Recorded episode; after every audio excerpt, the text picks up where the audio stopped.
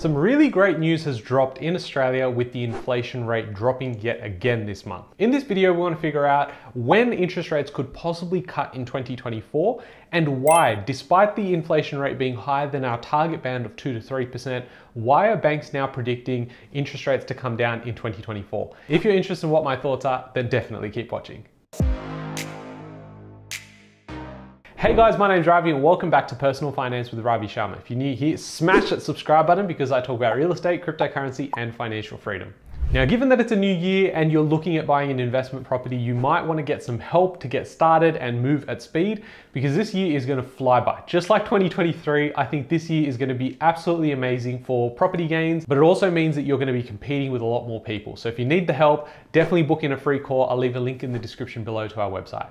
Now what you can see here is the monthly CPI and what you'll see is two lines. You'll have obviously in the darker blue, you've got monthly CPI excluding volatile items like holiday and travel. And then you've got the other line, which is the monthly CPI indicator, and that takes in everything. So some would argue one is more accurate than the other, but we're just gonna look at both um, with the macro trends anyway. What we've just had is the November reading, which came in at 4.3%. The expectation was that this number was going to be higher, but it came in lower than this. Now there's pros and cons to this. When you hear good news, maybe it is good news, but when you hear good news, it's sometimes bad news. And what I mean by that is that if inflation is actually falling, the good news is there's less pressure for interest rates to go higher. But it also signals that maybe we have the economy slowing down, and that might mean that we lead to a recession because, as we know, job adverts have started to drop, and we've started to see how the power has gone away from the employees more to the employers. That's because we had so many job ads relative to how many people were applying. So people who were applying were saying, well, you need me more than I need you. And now what's happened is the balance has started to shift. So if you think about it with say rental properties, at the moment, everyone is aware there's a rental crisis. And that's because there's not enough properties for the amount of people that want to live there. But what happens if we have increased amounts of property and there's so many rental properties available, then people get to pick and choose and probably even negotiate on what the rent will be. So in this case, right now, employees have less choice because the people that were advertising and there was multiple jobs out there suddenly are gone. And that might be because the economy is actually slowing down. Now, if you look at our retail numbers, it is atrocious. Yes, we've had a small blip up, but that's largely due to all of the holiday spending that most people have, especially when you have a lot of sales and you have Black Friday deals that extend through uh, November as well. So per capita, we are actually in a recession. And what that means is because we have had so many immigrants come into the country, we've been able to offset it and say, well, the economy is still technically growing, but when you actually factor in how many people are in the country versus how much economic growth we've actually had, we are already in a recession. So is this an indicator of what's to come? Well, with our latest inflation data, 4.3%, if you adjust to look at this number and say, well, the RBA actually looks at 2 to 3% being the target band. So unless you're in 2 to 3%, how are we even talking about interest rate cuts? And that's because we need to look at where we've come from. So when we go back to December, about 13 months ago, you can see that the monthly CPI was coming in at 8.4%. And every month since then, we've just seen that number continue to drop. There's been a couple of points where it's upticked slightly, but overall the trend is down. And you can see now, about 12 months later, we're at 4.3%. So all the way from 8.4 down to 4.3. Now that is a volatile move. And when you actually look at this and say, well, okay, based on the trend, it means the economy's inflation is actually in free fall. But what I want to do is share with you what happened to get us here. And this is very important because what we do is we look at mainstream media, we talk to people, and everyone says the same thing. Wait, inflation's a problem. Let's just look at the numbers right now, and then accordingly, that's how we'll act. But that's the same mistake the RBA made when it came to the 2020 and 2021 numbers, and we saw the inflation numbers change then. So obviously, if we're looking here, we're at 2.4% at March 2020, and that was just the start of the pandemic. And you can see that number drop into the negative in May of 2020. And that was not just done in Australia, but it was done worldwide. And from that point, we started seeing some sort of economic growth. So you start seeing inflation start to go up, and really, we start seeing it noticeably go up about 12 months later. And that's when we're seeing rates of about 2 to 3% but this is in June 2021. So if the government was to look at these numbers and say, okay, we've seen where we've come from, the economy was deflating, and now we're growing at like 2 to 3%, that's entering our target band. So what we should do is probably not cut as much now, and instead we taper off and in fact, probably start pricing in some interest rate hikes towards the back end of 2021, which as we know now, didn't happen. And so what we saw was low interest rates during that point. We didn't see the first rate hike till about March 2022. And at that point, we have just come from minus 0.1 all the way up to 4.4%, roughly a 4% move in that time. And that is the first interest rate hike. What we see over the next 12 months is inflation kept going higher Yet our interest rates also increased. And it left so many people scratching their heads going, okay, I don't know what's going on here. Inflation is sticky apparently. But it's because you had two years where interest rates were so low that if the RBA had picked up on the trends earlier, they may have gone, let's just not look at the number today. It's where we've come from with these numbers. And that's the same problem they're making now. It's the same mistake. Because if you look at the number right now, saying, okay, it's 4.3%, it's significantly higher than where we need to be. It's come back off 4% because it was at 8.4, now it's at 4.3. So if we were to continue this trend, we could find ourselves experiencing the opposite of what we experienced before, which was really high inflation. We could now see ourselves in six to 12 months with really high levels of deflation. And that's where the economy is contracting.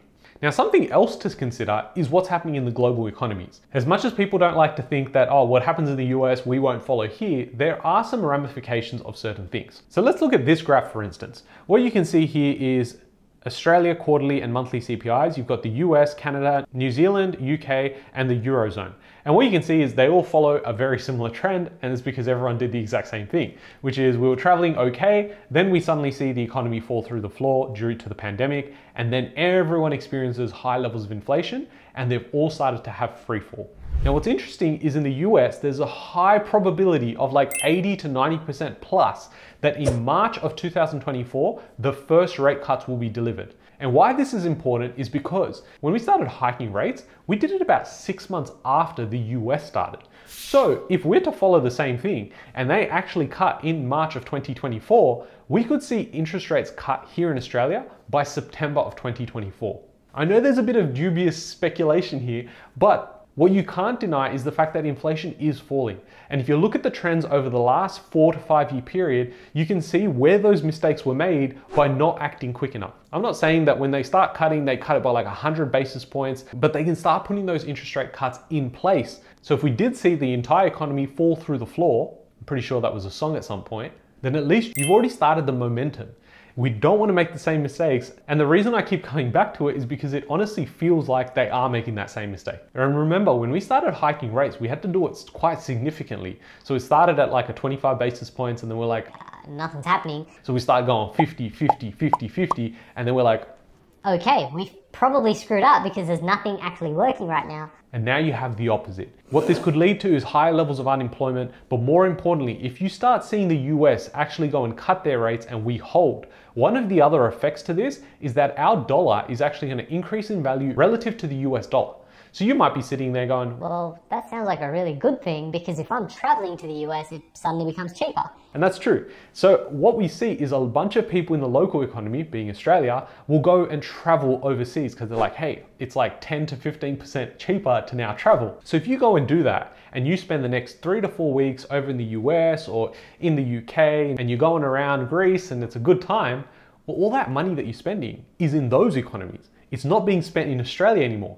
And guess what? When the global economies want Australia's products, it suddenly became 10 to 15% more expensive. And that could mean less demand. So you have less demand for our exports, you then have less local spending. That means you have a whirlwind straight to the bottom where you have deflation really kick in. That could lead to people getting fired from their jobs, and that's how we go into a recession. Now, our monthly CPI inflation is actually the lowest it's been in two years. So if you actually think about this, we're going, okay, two years ago is where the inflation number is. And we know what was happening just before the two year period. So that's why I'm saying it's something to keep in the back of your minds. I know there's a lot of confusion around why interest rates will cut, when will they cut, why do they cut? But if you're someone who holds debt, I think we're almost at the end of this period where we have to experience really high levels of interest rates. And I know there are so many people struggling. Now, a couple of experts have shared their opinion, So let's go look at what they're saying. Deloitte Access Economics partner Stephen Smith said that inflation figures really cement the case that there won't be an interest rate increase in February or indeed another one in this cycle. We think that we've now reached the peak in interest rates and that there's all likelihood that there will be some interest rate cuts later on in 2024. He forecasted a decrease in interest rates could come in September. So that sort of lines up with our theory as well on the channel. You've got Josh Gilbert, market analyst at eToro, says that the latest inflation data, interest rates cuts could come by August. I think there could be sooner if inflation keeps moving in the right direction, he said. And then you've got senior market analyst for IG Australia, Tony Sycamore, told SBS News a rate cut could come as soon as June. His optimism was also due to the inflation figures. According to the AMP chief economist Shane Oliver, he predicted that there will be three rate cuts in 2024, starting in June, but he said rates would not go down as fast or far as they had risen in recent years. He said, I doubt very much that we're going to get back to the lows we saw two years ago. When we had a variable rate, we had the cash rate at 0.1%, he said. Now, to a certain extent, internally, I'm saying I agree with that. I don't think we see interest rates back at 0.1%. However, you only cut interest rates when the economy is sick. So here's where we bring it all back together. Good news could be good news on the surface, but in fact is actually really bad news.